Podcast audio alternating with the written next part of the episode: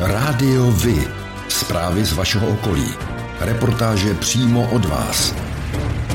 Rádio Vy. I vy budete slyšet. Narůstání státního dluhu je jedním ze zásadních témat pro další sněmovnu. Země se zadlužuje rekordním tempem, zboží zdražuje a bez konsolidace veřejných financí to nepůjde. Co si myslí o zadlužování kandidáti stran do sněmovny a co třeba bývalí ministři? Podle vládního ANO není zadlužování problém. Bylo prý nutné kvůli zvládnutí koronavirové pandemie a jako podpora domácí ekonomiky. Podle ministryně financí Schillerové nepatří Česká republika mezi nejvíce zadlužené státy v Evropě. V programu do voleb ANO tvrdí, že bude snižovat schodek rozpočtu a zadlužení a nebude zvyšovat daně. Rovněž vládní ČSSD schvalovala rozpočty s vysokým schodkem, ale nehlasovala pro snížení daní z příjmů. V programu na příští čtyři roky chce chybějící příjmy dohnat vyšším zdaněním, například daní z obřích majetků, zrušením výjimek pro velké korporace nebo zavedením bankovní daně s progresivními sazbami. Prosazovat chce i progresivní zdanění příjmů fyzických osob. Podobně tak i komunisté zvedali ruce pro velký deficit, ten by řešili vyšším zdaněním. Vladimír Špidla, kandidát číslo dvacet pět na kandidátce Česká strana sociálně demokratická v hlavním městě Praze. Tak já si v prvé řadě myslím, že to není otázka šetření, že to je, to je jedna z takových chybných otázek nebo chybných premis. Samozřejmě nemůžete vyhazovat peníze, musíte dvakrát obrátit korunu, ale že šetření je nějaká, nějaké řešení, je prostě omyl. Jo. Podle mého názoru je třeba se podívat výrazně na stranu příjmů.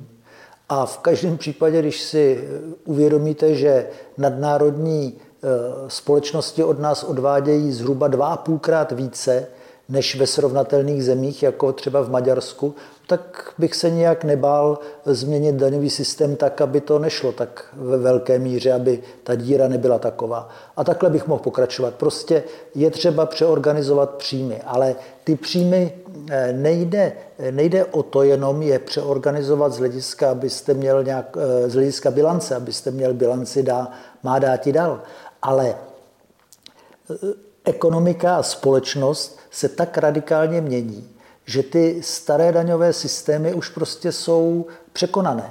Ty vznikaly někdy ve třicátých letech a stabilizovaly se, řekněme, definitivně někdy na konci padesátých, šedesátých let. A teďka nastupuje umělá inteligence, digitalizace, všechno je v obrovském pohybu, stírá se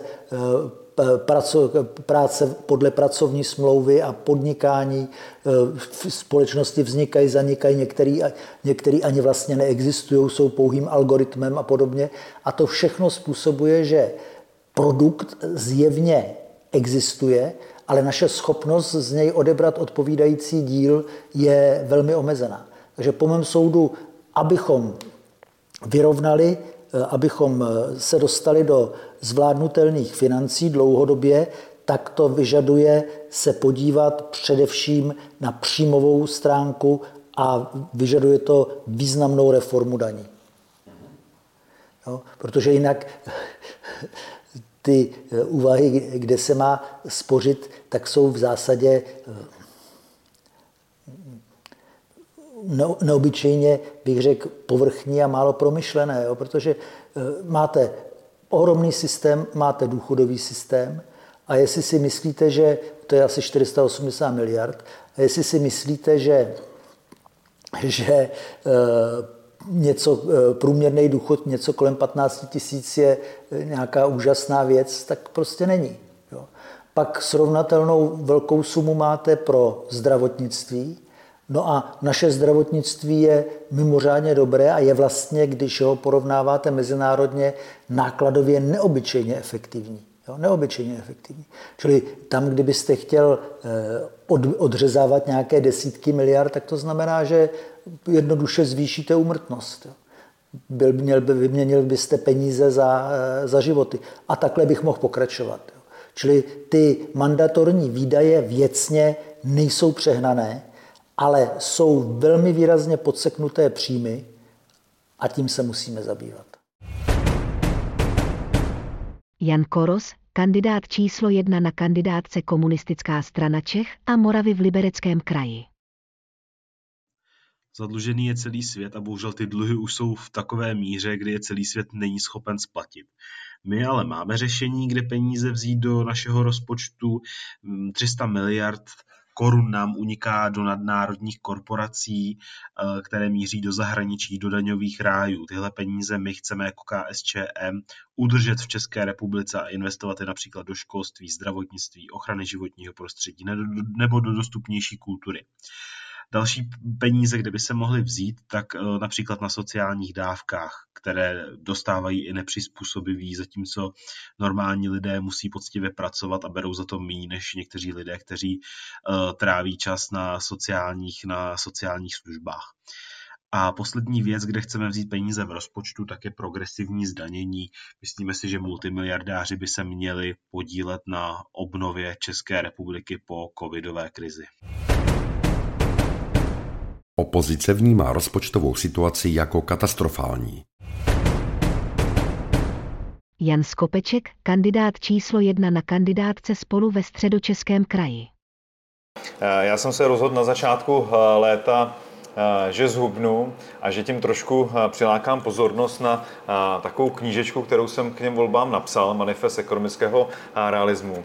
A takovým motem té knížky, je tam toho samozřejmě víc, ale takovým motem té knížky je, že ten stát za poslední roky neuvěřitelně nabobtnal, přijal tisíce úředníků, začal vydávat výdaje v neuvěřitelné výši. Ta výdajová strana rozpočtu se utrhla opravdu od ekonomické výkonnosti a toho, co si můžeme dovolit. A ten stát obrazně řečeno nabral tuk a, a stloustnul. A já říkám, že cesta pro budoucnost České republiky jako země moderní, rostoucí, kde se lidem daří, také přesto, že ten stát musíme znovu zeštíhlit, zefektivnit a, a, a proto jsem chtěl tomu trošku přilákat, přilákat pozornost, tak jsem šel do takové šestitýdenní výzvy, kdy jsem každý den chodil do posilovny, cvičil, k tomu jídelníček jsem upravil a, a přineslo to, přineslo to ovoce. Zhubnul jsem od té doby deset kilo, ale začíná to děsit mé okolí a když mě viděli ve čtvrteční debatě někteří, kteří mě třeba díl neviděli, protože teď nedělám nic jiného, než jezdím po kampani, tak mi začali volat, jestli už nejsem nemocný a abych toho, abych toho nechal. Tak myslím, že jsem na nějaký hladině, na který asi už, už se zastavím a, a spíš to budu, se to budu snažit, snažit udržovat. Čili já jsem určitě zhubnout chtěl, protože, protože už to bylo nad to, co, na to, co jsem byl zvyklý a, a co je dobré na straně druhé. Na straně druhé to byla taková příležitost upoutat pozornost na to téma a na tu knížečku, kterou jsem napsal. Zuzana Majerová-Zahradníková, kandidát číslo jedna na kandidátce Trikolóra Svobodní soukromníci v hlavním městě Praze. Tak samozřejmě ten způsob zadlužování se dá nazvat zločinný, protože, a o tom jsme mluvili v předchozí, v předchozí otázce, když vláda za rok a půl zlikviduje dvě stě tisíc živností a tudíž x set tisíc lidí, kteří měli práci, tak to je něco, co tady nikdy v životě nebylo. V prvé řadě vždycky se musíme podívat na to, kde škrtat. Tak to je i v osobním životě. Když na něco nemám, tak se podívám, kde musím škrtat. Takže vládní výdaje by se měly v prvé řadě seškrtávat, což se mimo jiné neděje ani teďka u nového rozpočtu. Zase chtějí rozhazovat dál a absolutně nemyslí na to, že se ty mandatorní výdaje musí snížit. Dále se musí naprosto omezit, nebo já bych řekla přímo zastavit výdaje na politické neziskovky, na inkluzi, na zbytečné úřady, kterých je opravdu spoustu, na zbytečnou agendu, ať už je to Ministerstvo pro místní rozvoj, agentura pro sport. Dále je také nutné snížit daně, protože ekonomiku můžete nastartovat vždy pouze tím, že necháte ty peníze lidem. Zbyněk Stanjura, kandidát číslo jedna na kandidátce Spolu v Moravskoslezském kraji. Podle mě problém není na straně příjmů. Platíme relativně hodně daní. Pro příští rok vláda počítá s rekordním příjmem z daní, do kterého já počítám i sociální pojištění a zdravotní pojištění. Takřka dva miliony korun zaplatí daňoví poplatníci příští rok. Takže problém je na výdajové straně. Najednou vláda i v tom předvolebním období rozdává peníze, na které nemá a ty dluhy bude muset někdo platit. Už jenom na úrocích platíme kolem padesát miliard korun ročně a to jsme nevrátili jedinou korunu dluhu, takže dlouhodobě to udržitelné není a musí se s tím něco udělat a vláda s tím opravdu nechce udělat vůbec nic a my chceme ten dluh postupně, postupně snižovat. Radim Fiala, kandidát číslo jedna na kandidátce Svoboda a přímá demokracie, S P D, v Olomouckém kraji. Takové zadlužování je velký problém pro Českou republiku. My jsme malá země, my si to nemůžeme dovolit a do budoucna to bude znamenat, že to budou splácet ještě naši vnuci. A my jsme samozřejmě jako hnutí S P D hlasovali proti těmto obrovským deficitům státních rozpočtů. Kde vzít ty peníze? No, tak samozřejmě vláda se ani nepokusila šetřit. Kdyby se snažila ušetřit byť jednu jedinou korunu, tak řeknu, aspoň snahu měli, ale neměli, jim to bylo úplně jedno. Oni si vytvořili vatu, nejvyšší kontrolní úřad řekl, že ten půlbilionový schodek vůbec nemusel být, že stačilo tři sta miliard na souvislosti s koronavirem, takže vláda si tím pokryla všechny svoje potřeby, které potřebovala a, a možná do toho zahrnula i, i nějakou předvolební kampaň, a myslím si, že do budoucna je to neudržitelné. A pokud vláda vzniklá z těchto podzimních voleb nezačne šetřit, nezačne šetřit tak, že udělá celkovou inventuru státního rozpočtu, protože jsou tam výdaje, které se tam hromadí třicet let, že například odmítne novou vojenskou techniku za desítky miliard korun, i když já chápu, že armáda je podinvestovaná, ale prostě v době, kdy máme hluboko do kapsy, to musíme odložit o pár let, nebo budeme řešit solární barony konečně, nebo nebudeme dávat neziskovkám s politickým programem, to jsou také jednotky miliard korun, a tak bychom naškrtali a naškrtali bychom například sto miliard a to jsou peníze, které můžeme využít právě na splácení toho dluhu a, a bude to strašně důležité, jak se nová vláda postaví ke státnímu rozpočtu a vůbec k jeho výdajové části. Tomáš Miller, kandidát číslo jedna na kandidátce Piráti a starostové v Olomouckém kraji. Kdybych jako starosta hospodařil jako tato republika, tak již naše obec dávno zkrachovala. Chceme vytvořit podmínky pro podnikatele, aby se mohli rozvíjet a investovat. Protože tak, jak poroste naše ekonomika, poroste i příjem státu. Šetřil bych primárně na provozu státu a v tomto nám může pomoct digitalizace, kde jsme schopni ušetřit až dvě procenta H D P, což v našem případě dělá až sto miliard korun. Tomio Okamura, kandidát číslo jedna na kandidátce Svoboda a přímá demokracie, S P D, v Moravskoslezském kraji. Zadlužování samozřejmě udržitelné není a opět si pomůžou tvrdými čísly. I ekonomové už upozornili na to, že jestli bude zadlužování probíhat tímto tempem, tak za tři roky, za tři roky narazíme na takzvanou dluhovou brzdu, kterou máme v zákoně, je to padesát pět procent H D P a v tom okamžiku vlastně už nemůže vláda dále zadlužovat a je potřeba osekat výdaje. Problém je, že značná část výdajů v českém rozpočtu jsou mandatorní výdaje, to znamená, nelze udělat ty úpravy ze vteřiny na vteřinu. Právě proto vyzýváme vládu k té rozpočtové odpovědnosti. Je potřeba udělat restrukturalizaci rozpočtu tak, abychom škrtli zbytné výdaje, které nic, nepři, které nic nepřináší slušným občanům, budou konkrétní. Je, je, je potřeba zásadně, zásadně ponížit ty výplaty solární baronů, tam je čtyřicet miliard ročně. Dále je potřeba zrušit financování politických neziskových organizací, tam jde podle odhadů až jedenáct miliard ročně. Já nechápu, proč se tady platí nějaké organizace z veřejných peněz, které, které tady propagují Evropskou unii, které tady propagují nějaký gender nebo nějaké L G B T, teď tomu přidali snad I a nějaké plus, já už přesně nevím, co to všechno znamená. V každém případě já vůbec nechápu, proč se to platí z veřejných peněz. Máme tady různé, různé politické neziskové organizace podporující různé menšiny. Já vůbec nechápu, proč se to dělá ze státních peněz, kdy tady tak neziskové organizace na podporu zase české většiny tady taky nejsou, nebo já jsem třeba na Moravách, no, tak to se přece taky neplatí, tak nechápu, proč se platí něco podobného, snad jsme všichni stejní občané České republiky. Takže ti dále, dále je potřeba zrušit inkluzi ve školství, protože to je opět neomarxistický projekt Evropské unie. České speciální školství prostě bylo vysoce hodnocené v celém světě. Špičkově, špičkově dokázalo připravit zdravotně postižené děti na vstup do dospělého života a zároveň zároveň talentované děti se mohly vzdělávat v běžné výuce. Takže těch úspor je potřeba zrušit ty zbytečně drahé a v současné době odložitelné armádní zakázky, protože já si myslím, že opravdu nepotřebujeme za padesát dva miliard nová německá bojová vozidla a osm miliard na francouzská děla. Já si myslím, že třeba Poláci, Maďaři k tomu přistoupili tak, že zrekonstruovali stávající vrtulníky. Vláda nakoupila nový vrtulníky za téměř dvacet miliard v Americe. Prostě to je všechno, co prostě vyčerpává ten náš rozpočet. I, i Finové přistoupili k rekonstrukci bojových vozidel. Andrej Babiš se v Německu nakupovat eh, nový. Asi si prostě eh, s kancelářkou Merkelovou slíbili, že ho za to nechá bejt. Ale prostě my to prostě všechno na to pak doplácíme a je to úplně zbytečný. My potřebujeme peníze na zvyšování důchodů, zvyšování, eh, zvyšování prostě financí pro pracující rodiny s dětma, pro snižování daní živnostníkům a dalším pracujícím lidem, aby se jim tady žilo prostě víc, protože se nespočítně zdražuje, probíhá inflace, obrovské zdražování. Je potřeba zásadně taky odmítnout zelený úděl E U Green Deal, protože to přinese zdražení až, až ve stovkách procent energií, lidi už to prostě nepoplatí. Jo, jako tátové od rodin nebudou moc ani jezdit do práce prostě na vesnici, protože potřeba autem je do práce, kdo bude mít elektromobil.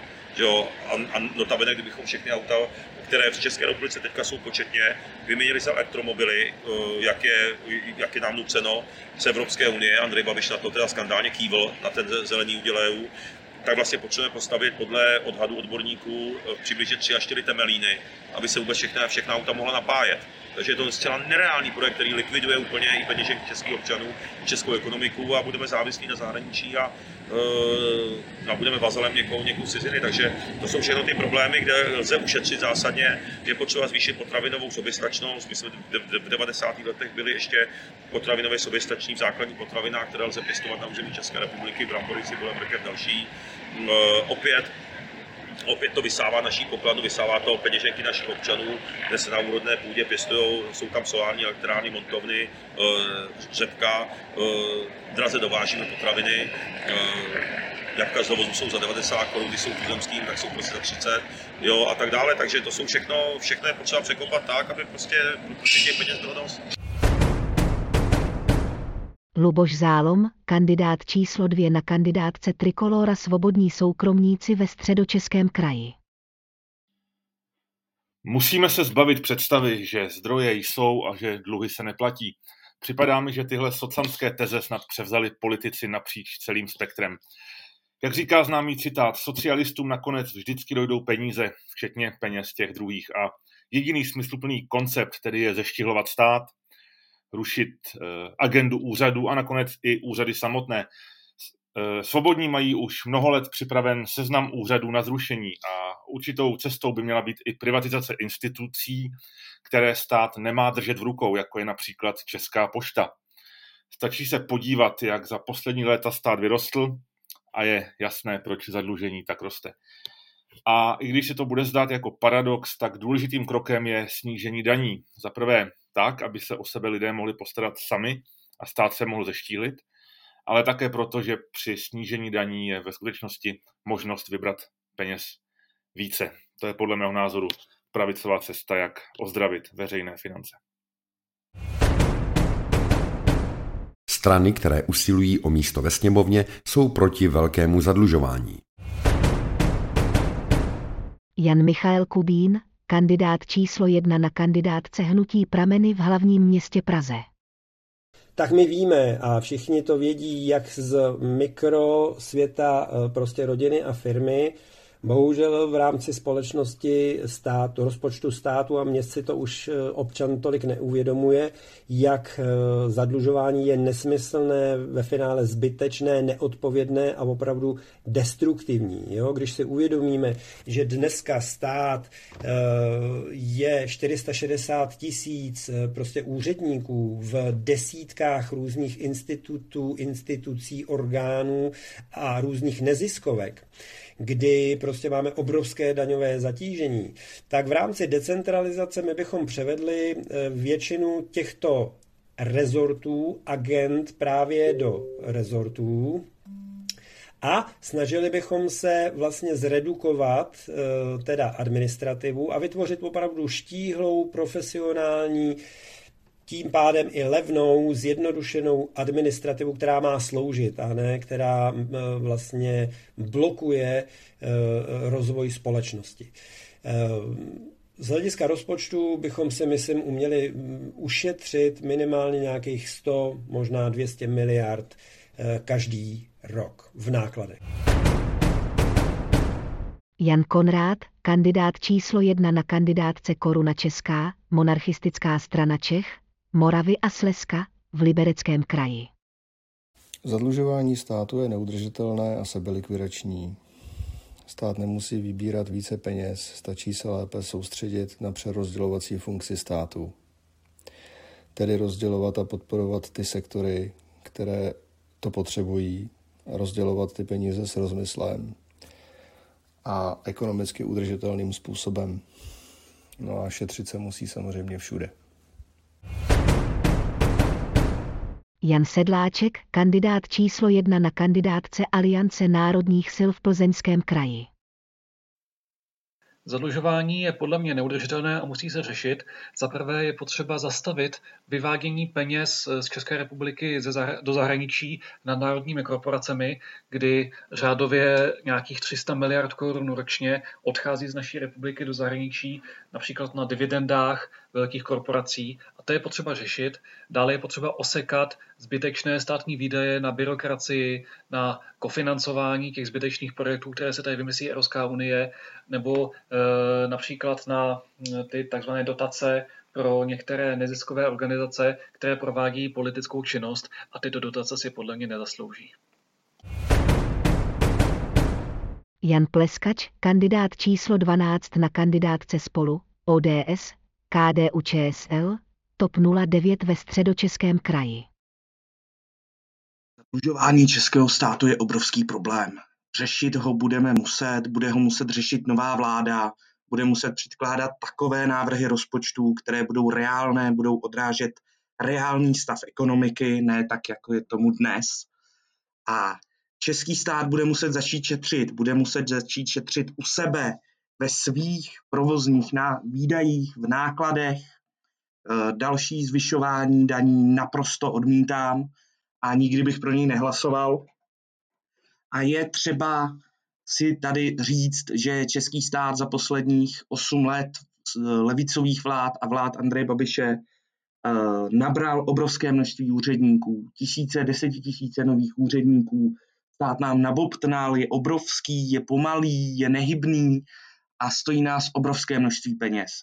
A je potřeba řešit výdaje, je potřeba škrtat právě v těchto položkách. No tak je to výběr spíš toho selhává. Rádio Vy. I vy můžete být slyšet. V uplynulém období se do politiky poměrně razantně vrátilo téma daní, které dříve dominovalo rozdělení na levici a pravici. Vedlo k tomu zrušení superhrubé mzdy, kterou společně schválili ANO, O D S a S P D. Lidem tak každý měsíc zůstává více peněz v peněženkách. Do státní kasy ale snížení daní zaseklo sekeru. Většina kandidujících stran tvrdí, že daně zvyšovat nebude. Vládní ANO svým voličům slibuje, že daně zvyšovat nebude. Andrej Babiš ve svém programu tvrdí, že bude pokračovat v jejich zjednodušování a také v rušení daňových výjimek. Jako jedna z mála stran se sociální demokracie netají plánem na zvýšení daní. Pro zrušení superhrubé mzdy její poslanci nehlasovali. Po volbách by sociální demokraté prosazovali progresivní zdanění příjmů fyzických osob, zavedení tzv. Milionářské daně z velkých majetků, digitální a bankovní daň a další druhy zdanění, které mají podle programu ČSSD cílit na bohatší lidi a korporace. Vedle toho chce sociální demokracie i daně snižovat, a to například D P H u základních potravin nebo pro malé a střední podniky. Podobně jako ČSSD, i komunisté, kteří podporovali vládu Andreje Babiše, by rádi zavedli miliardářskou daň. Chtějí také výrazněji zdanit nadnárodní firmy a komerční internetové giganty. Rovněž počítají se zavedením bankovní a digitální daně. Koalice starostů a pirátů si uvědomuje nutnost hledat nové zdroje příjmů, aby zmírnili dopady daňových změn provedených v roce dva tisíce dvacet na státní rozpočet a snížili tempo zadlužování. O zvyšování daní nemluví. Peníze chtějí najít v rychlejším růstu ekonomiky, zlepšeném výběru daní a zvýšení efektivity státu. Zrušili by daňové výjimky a zdanili digitální giganty či těžbu nerostných surovin. Na zvyšování daní se nechystá ani koalice Spolu. Její kandidáti chtějí vytvořit pravidlo daňové brzdy, které stanoví strop daňového břemene. Jakmile její složená daňová kvóta dosáhne, zvyšování daní bude automaticky vyloučené. Vedle toho chce koalice zavést daňové prázdniny pro rodiny s dětmi a chce zakročit proti daňovým únikům a obcházení daní internetovými korporacemi.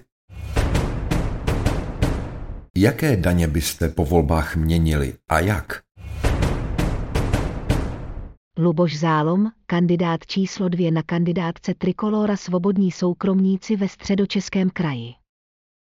Já se domnívám, že cestou, jak napravit veřejné rozpočty, je zeštilování státu a ku podivu také snižování daní, protože jak říkají ekonomové, tak pokud daně snížíte do určité míry, tak ve skutečnosti vyberete víc, protože firmy a vlastně občané nemají takovou vlastně motivaci se před tím daněním nějakým způsobem skrývat. Ale především stát má být malý a šetřit má v první řadě u sebe. Takže to je asi ta cesta, která by měla být pravicová, která by měla být asi vlastní každému, každému pravicovému politikovi. Jan Skopeček, kandidát číslo jedna na kandidátce Spolu ve Středočeském kraji. My určitě zvyšovat daně nechceme, máme to i v programu, je to, je to náš závazek, že prostě v nadcházejícím volebním období nebudeme hlasovat pro zvýšení daní. Navíc my v tom nevidíme cestu k tomu zeštíhlení toho státu, protože i ekonomický růst, který jsme zažívali v době předcovidové, tak aniž by se zvyšovaly sazby daně, tak samotný ten ekonomický růst přinášel desítky miliard korun meziročně na příjmové straně té vládě navíc. Čili i dokonce v tom nej, nejrekordnějším roce získala vláda z roku na rok o sto miliard korun navíc, které mohla přerozdělovat. A z toho inkasa navíc neušetřila ani korunu, přestože byl, že ještě nebyl covid, přestože byl ekonomický růst. A já jsem přesvědčen, že stejně tak by to dopadlo ve chvíli, kdybychom zvýšili daně, že by se meziročně nevybralo sto, ale třeba sto padesát miliard korun navíc, ale stejně tak jsem přesvědčen, že z těch sto padesát miliard by se neušetřila ani jedna koruna a to zvýšení daní by vedlo jenom ke zvýšení přerozdělování bez toho, aniž by to mělo efekt v nižším schodku nebo ve snížení zadlužení.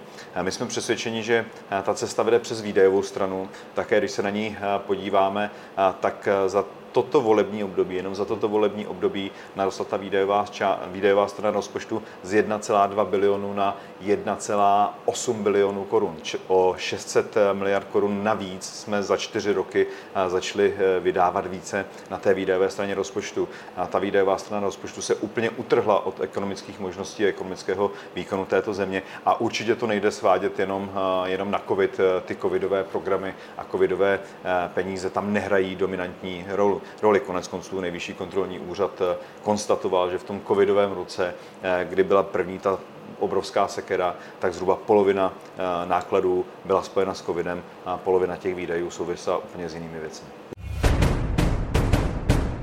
Tomio Okamura, kandidát číslo jedna na kandidátce Svoboda a přímá demokracie, S P D, v Moravskoslezském kraji.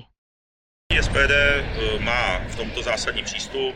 My odmítáme zvyšování daní českým občanům a českým firmám.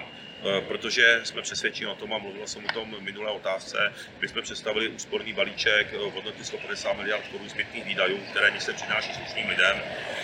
No a samozřejmě v prvé řadě je potřeba restrukturalizovat ten rozpočet, udělat ty škrty těch zbytných výdajů, které se netýkají vůbec slušných lidí.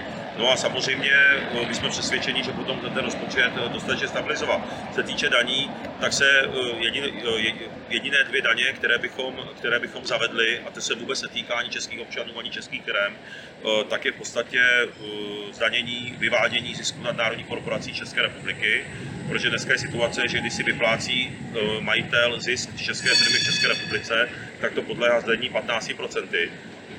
Ovšem nadnárodní korporace kvůli výjimce, kterou přijala vláda ČSSD za Vladimíra Špidly, protože poklekli před Evropskou unii, servilně sklonili hlavu a poškozuje to doteď všechny české firmy a jejich zaměstnavatele, tak nadnárodní korporace, které generují zisky v České republice, tak mají možnost si vyvést ty zisky do daňových rájů, například na Kypr a tedy taky v Evropské unii.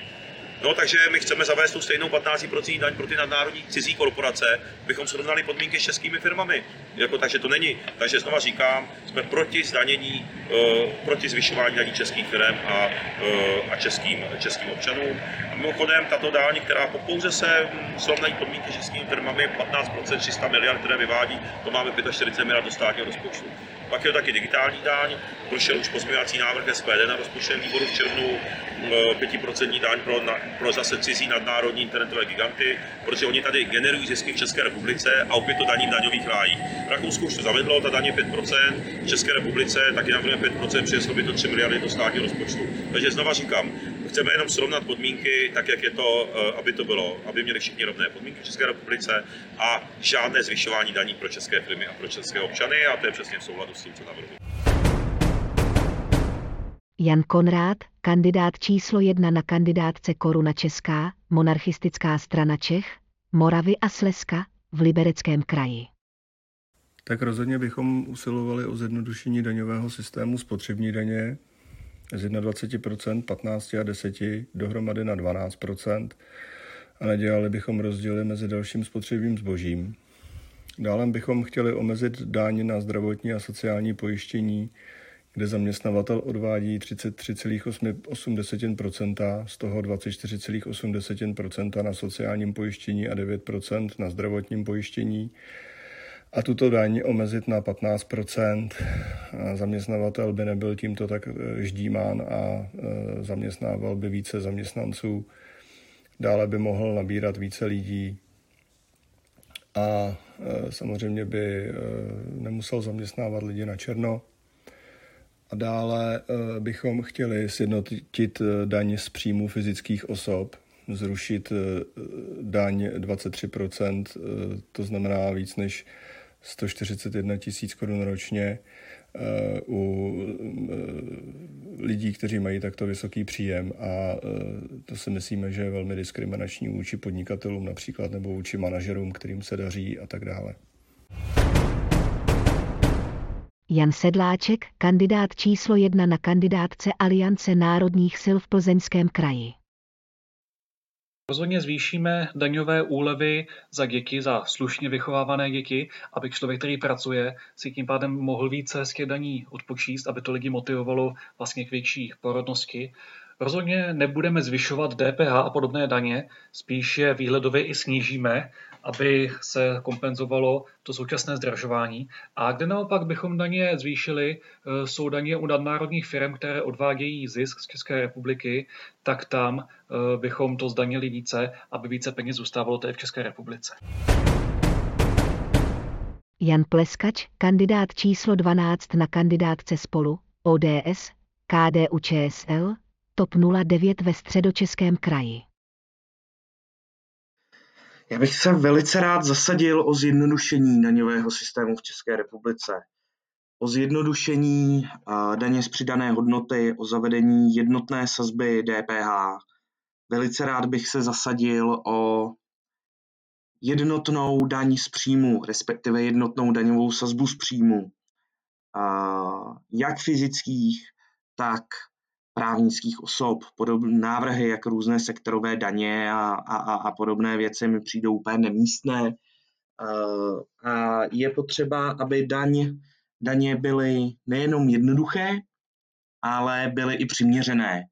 A myslím si, že příští vláda by se měla velice zaměřit na snížení celkové daňové zátěže, která v dnešní době jak v průměru zemí Evropské unie, tak v průměru zemí O E C D je velmi vysoká. A je potřeba s naší daňovou zátěží něco dělat a daňovou zátěž snížit. Takže za mě jednoznačně uh, daně nižší, daně nižší. Jan Michael Kubín, kandidát číslo jedna na kandidátce hnutí Prameny v hlavním městě Praze. Tak ano, takže jestliže jsme tady se bavili o nákladové stránce státního rozpočtu, tak je potřeba zmínit ještě příjmovou stránku, stranu toho rozpočtu. Pro nás v finále je vytvořit jednoduchý daňový systém pouze s jednou jedinou sazbou, která by zjednodušila tu administrativu, administrativu um, zabránila by daňovým únikům a um, machinacím prostě se ziskem, a to nejen předev, nebo a to především u nadnárodních společností, ale i vlastně u jakýchkoliv, prostě bylo by to motivační opravdu proto, aby člověk opravdu chtěl zaplatit daň, která bude rozvojová pro, pro společnost. Ono to zní směšně, ale v tomto okamžiku, abychom se pro tohleto, k tomuhle tomu dostali, tak to nemůžeme skočit rovnou. Potřebujeme udělat určité mezifáze, to znamená, jestliže v tomto okamžiku máme některé části trhu, vis nemovitý trh, prostě přefouklý, nafoukný, přehřátý, je potřeba prostě vytvořit speciální podmínky, tudíž progresivní zdanění právě u, u, u těchto těch bublin, ekonomických bublin, a to je nemovitý trh nebo prostě nezdaněné nadnárodní společnosti. Další parametr daňovýho, daňových změn je, že dnes je opravdu maximálně zdaněna práce a zdaněna spotřeba, přičemž naše daňové zatížení je prostě přes sedmdesát procent, to znamená jak daní přímých, tak i nepřímých, což prostě ukazuje, jak ten stát prostě nás vykořisťuje a ždíme. To znamená přem, změnit postupně rozložení těch jednotlivých daní, zjednodušovat a přejít opravdu postupně k té jedné dani, která bude jednoduchá, srozumitelná a, jak opakuju znova, motivační. No tak je to příběh spíše o selhávání. Rádio Vy. I vy můžete být slyšet. Podpořili byste úplné zrušení hotovosti? Nebo naopak považujete za důležité její zachování? Myslíte, že by právo na platbu v hotovosti mělo být zakotveno v ústavě? Luboš Zálom, kandidát číslo dvě na kandidátce Trikolóra Svobodní soukromníci ve Středočeském kraji. Mít možnost platit v hotovosti znamená udržovat si naprostou nezávislost a svobodu. Není divu, že současní politici se tak těší, že jednou hotovost zcela zruší a lidem zůstane možnost platit jen bezhotovostně. Mají proto několik důvodů. Za prvé samozřejmě dohled nad každým občanem, co si kupuje, za co utrácí a vlastně jak žije. Za druhé otvírá se tady možnost určité nepohodlné osoby zcela vyřadit z ekonomického života, prostě tím, že se jim odepřou bankovní služby. To nebezpečí je reálné, viz nedávný krok služby PayPal, který zrušil účty některým pravicovým aktivistům a komentátorům. Za třetí státu by se otevřela možnost konfiskovat lidem peníze, a můžeme tomu klidně dál říkat daně, přímo z jejich účtu. Tohle nebezpečí by podle mě vedlo k tomu, že lidé by si bezhotovostně kupovali nějaké cenné zboží, aby se před státem přece jen nějakým způsobem zajistili. Možná by vznikl nějaký neoficiální šedý peněžní substitut. Myslím, že zakotvit právo na hotovost v ústavě není špatný krok a podpořil bych ho. Jan Koros, kandidát číslo jedna na kandidátce Komunistická strana Čech a Moravy v Libereckém kraji. Ano, myslím si, že platba v hotovosti by opravdu měla být zakotvena v ústavě, a to z jednoho jediného důvodu. Už v současnosti Evropská unie rozhodla o tom, že v roce dva tisíce dvacet pět by měla být omezena platba v hotovosti. A to je nesmírný problém, protože samozřejmě ty vaše údaje, kde platíte, jak platíte, budou k dispozici všem bankám a nadnárodním korporacím, kteří, kteří s nima budou moci zacházet, jak budou chtít. Takže jednoznačně zachovat platbu v hotovosti. No tak je to příběh spíše o selhávání. Rádio Vy. I vy můžete být slyšet. Jak hodnotí rozpočtové schodky bývalí premiéři nebo ministři financí? Miroslav Kalousek, ministr financí v letech dva tisíce sedm až dva tisíce devět a dva tisíce deset až dva tisíce třináct. Ministerstvo financí, které by mělo být strážcem veřejných rozpočtů, je motorem otvírání nůžek mezi příjmy a výdaji s velmi neblahými konci. To je prostě projídání budoucnosti a risk s budoucností, znovu opakuji, každého z nás, protože to je politika, kterou se v budoucnu ohrožuje sociální i zdravotní péče každého z nás. I ta atmosféra na tom ministerstvu financí tomu odpovídá, ten zbytek odborníků, který tam zůstal, si samozřejmě dobře uvědomuje, jaká je to politika, nelíbí se jim to, poslouchat musí a z toho pak vychází i jejich motivace. Vlastimil Tlustý, ministr financí v letech dva tisíce šest až dva tisíce sedm. No, ono je to těžké říkat, protože ono to zatím není vidět. Takže musím být opatrný, abych tu katastrofu nelíčil v těch nejčernějších barvách, ale nebude to trvat dlouho a ty, co se teď budou divit, co to říkám, tak se přestanou divit a začnou se divit něčemu úplně jinému. Veřejné finance jsou v dluhové vývrtce, nebo dá se tomu říkat různě, ale tempo, jakým byly vytvořeny dluhy na velice pochybné účely, ještě k tomu jenom tady řeknu, že N K U konstatovalo, že z těch sto miliard takzvaně na covid téměř polovina nemá s covidem nic společného. To je jenom záminka, která je používána na ty astronomické dluhy. A můžeme se pokoušet hledat vysvětlení, proč je tak velká suma, typu bilion korun, vynakládáno na něco, co fakticky s covidem nesouvisí. Tak to vysvětlení je jednoduché, ono přitom hašení téhle infekce hodně jde o politické cíle. Hodně jde o to udělat před veřejností dojem, že se skoro nic neděje, přitom se děje, část ekonomiky je těžce postižená. V poslední době zveřejňovaná relativní čísla, jak je to výborný proti loňskému roku. To jsou tragická čísla, protože v loňském roce, proti kterému je to podobná, to byla také tragédie.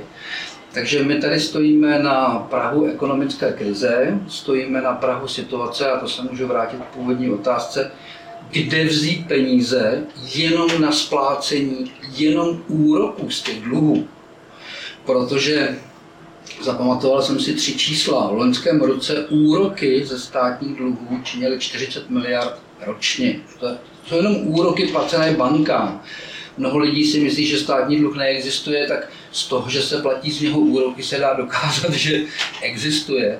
Tak za loňský rok čtyřicet, letos myslím, že to má být kolem sedmdesát, to se teprve dozvíme, ale očekává se, že úroky ze státního dluhu budou místo čtyřicet v loni sedmdesát. A příští rok přes sto. Teď si nepamatuju přesně, jestli sto deset nebo sto dvacet. Tak už jenom z toho tempa, jak narůstají ty úroky, by si soudný člověk, který třeba řídí rodinné finance, mohl říct, hele, mámo, to je nějaký divný, to nám to nějak roste strašným tempem. A teď řeknu další velice nepříjemnou pravdu, stát žádné peníze nemá, stát jenom sebere svým občanům peníze, které někam vloží, někam je pošle, to znamená, ta kardinální otázka dneška, dneska zní, komu se těch sedmdesát minus čtyřicet nebo sto dvacet minus čtyřicet, kolik se tyhle ty desítky miliard, komu se seberou? Kde to chcete vzít? Jakou zavedete novou daň nebo jak zvýšíte ty stávající daně? To je ta ústřední otázka, na které to všechno stojí. A všimněte si, že na politické scéně se o tom vůbec nediskutuje. Jako kdyby ta otázka neexistovala, já, já žasnu nad tím, že to nikoho netrápí. Je to teda v rámci všeobecného nadšení pro dluhy, to, to jsem pochopil, že tak jak se zadluží domácnosti, tak to je taky neuvěřitelný, tak ono to nikoho netrápí, ale ty, co to netrápí, bych chtěl upozornit, platit se to stejně bude a trápit vás to bude, protože vy budete ti, kterým to bude muset ten stát sebrat. To je naprosto jasné. No a to, že se něco děje, i ti, co nechtějí vidět, tak na jedné věci už to vidí. Dramaticky rostou ceny, zejména, a to je plné strašidlo, jak rostou ceny nemovitostí. To se samozřejmě promítne do růstu nájemného, rostou ceny potravin a protože vláda se rozhodla řešit situaci tiskem peněz, tak založila velikou inflaci. A já zírám nad tím, jak tomu tleskají jejich voliči, kteří to zaplatí. Každá ta teta Nováková, co se raduje z toho, jak dostane pět set nebo osm set korun důchodu, ta, ne už pět set nebo osm set, ta tisíce za rok zaplatí ve zvýšených cenách, protože důsledek téhle politiky je neúprostný. K tištění peněz, tak jako k dluhům patří úroky a splácení, tak k tištění peněz patří inflace neboli růst cen, takže to zaplatí všichni. Vrátím se na začátek toho, co jsem říkal, zatím si to lidé tolik neuvědomují, byť už jsou příznaky toho vidět. Růst cen nemovitosti je naprosto ne- nepřehlédnutelný a nebude to trvat dlouho, já se odvážím věštit, že kolem Vánoc už bude zřetelně vidět, že to není zdaleka tak dobré, jak se vláda tváří. A ještě uvedu jeden příklad. Všichni se radují nad tím, jak stovky miliard jsou posílány přes různé tzv. anti-covidové programy lidem, kteří fakticky ztratili zaměstnání nebo pracují jenom částečně. A skoro nikde si nepřečtete, že to je skrytá nezaměstnanost, že vykazovaný počty nezaměstnaných to není skutečná nezaměstnanost. To, co se dovídáme, ty, ty procentíčka typu tři nebo tři a půl, to jsou jenom ti evidovaní státem. Ale tam chybí všichni ty neevidovaní, kteří ty samé peníze, jako kdyby byli nezaměstnaní, dostávají přes ty uh, antikovidové programy. A jakmile ty antikovidové programy skončí, tak všichni ty, co byli takhle placený boční cestou, tak se přijdou přihlásit jako skuteční nezaměstnaní, aby dostávali peníze dál tou standardní cestou. A pak se odvážím předpovědět, že se dozvíme, že skutečná nezaměstnanost je násobkem té vykazované. Jestli to bude jenom třikrát nebo pětkrát, to si musíme počkat, to se, to se, my, my to nespočítáme zvenčí, ale paní ministryně práce a sociální věcí, ta budoucí, ta nám to určitě oznámí. A tam teprve se začnou lidé dovídat, jak zle opravdu je. Jan Fischer, předseda vlády v letech dva tisíce devět až dva tisíce deset. No tak především to, kam jsme se dostali v zadlužování a prohlubování, prohlubování deficitu, to je prostě, to je neuvěřitelné, to je nebezpečné, to je zkrátka a dobře něco, co tu zemi může vytrestat. Ne zítra, ne pozítří, ale za nějakou dobu a dupat na brzdu bude potřeba. A bude to obrovská politická odpovědnost se k tomu přihlásit a opravdu to udělat. To bude nepopulární. Zvykáme si. Prostě všichni si zvykáme, že jaksi je možné tenhle ten rozpočtový mejdán příjemný prostě pěstovat, sahat si na ty státní peníze, že to je jakoby bez, že to je bez limitů. Mění se prostě filozofie přístupu k fiskální politice. Prostě premiér a ministr, ministrině financí měl by být někdo, a já jak si ty pozice znám oboje, kdo zkrátka a dobře drží tím veřejné a státní finance, především státní finance na uzdě. Kdo prostě i při vědomí, že je třeba přisypat s ohledem na tu mimořádnou situaci. Takže pořád prostě to paradigma je šetřit, nevynakládat, nevynakládat zbytečně. Proto, ty, proto tam tito lidé, právě tito lidé, právě tito lidé jsou. Takže to, co, čeho jsme tu teďko svědky a nějakou dobu ještě budeme, tak bude velmi obtížné potom ty dluhy prostě krotit. Další věc je, kde je krotit, na čem, na co šahat.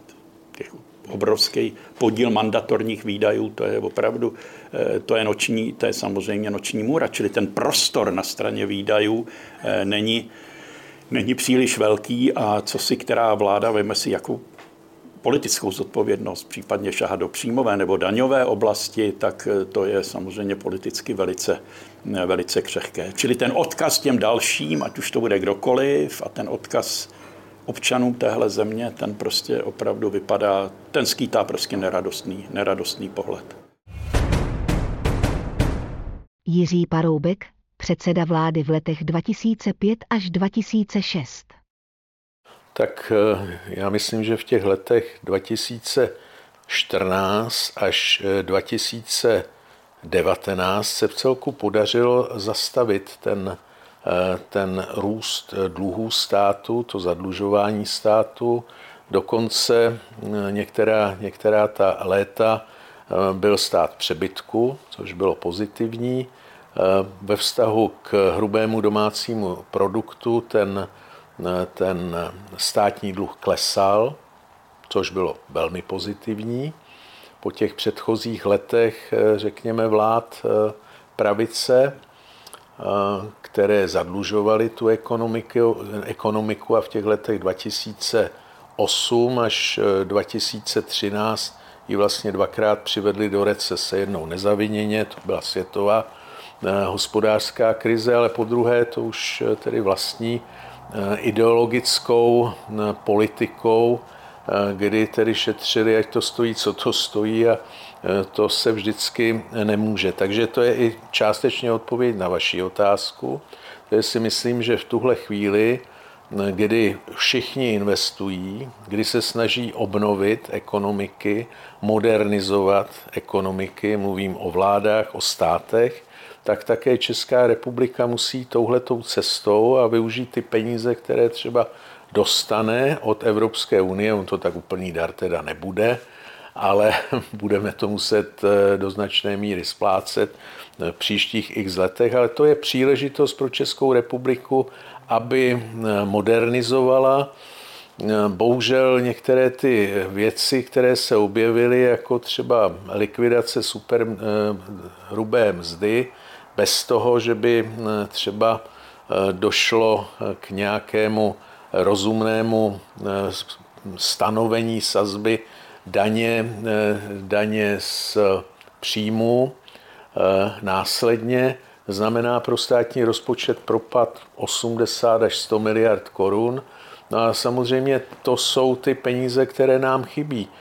Pochopitelně i ta, ta, ta, ta krize, která nastala v důsledku koronaviru, no tak aby, aby to hospodářství se udrželo, aby, aby se udržela zaměstnanost, aby se udržely i živnosti, protože některé, někteří ti živnostníci, vlastně statisíce živnostníků, mají velké problémy, takže určitým zájmem státu, ne snad povinností, ale zájmem státu je všem těmhle těm skupinám lidí pomoci, no tak všechno stojí peníze, takže na jedné straně nemůžeme říkat podporujte podnikatele, a na druhé straně říkat, že teda se moc zadlužujeme, takže to jde jaksi proti sobě.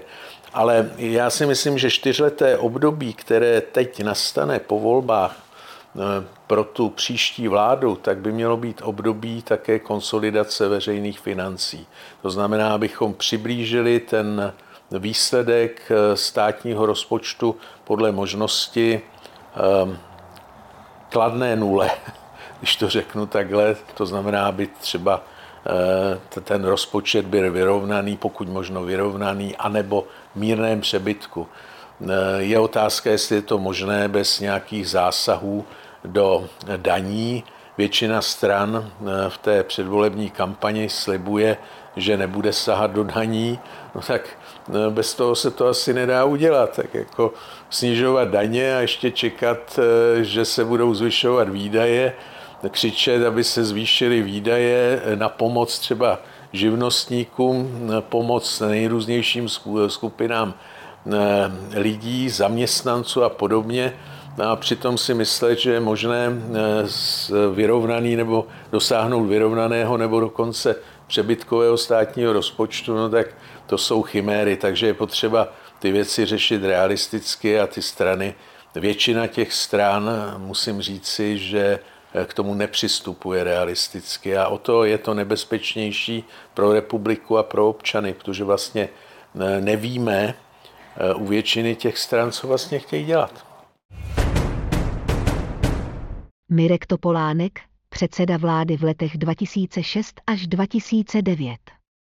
Tak to zase není jenom problém České republiky. Už ta minulá krize, a to taky způsobilo to dvojité V, tu druhou ekonomickou krizi v České republice, kdy poté, co my jsme se rozhodli šetřit celkem správně a hledat, hledat ty rezervy ve výdajích, tak se Evropská centrální banka rozhodla natisknout peníze a rozvolnit, čímž sice postihovala střední třídu, ale nás vlastně, vlastně nám způsobila tenhle ten problém, což byl trochu exogenní vliv a nikoli jenom daný ministrem Kalouskem, tehdejší vládě Petra Nečase.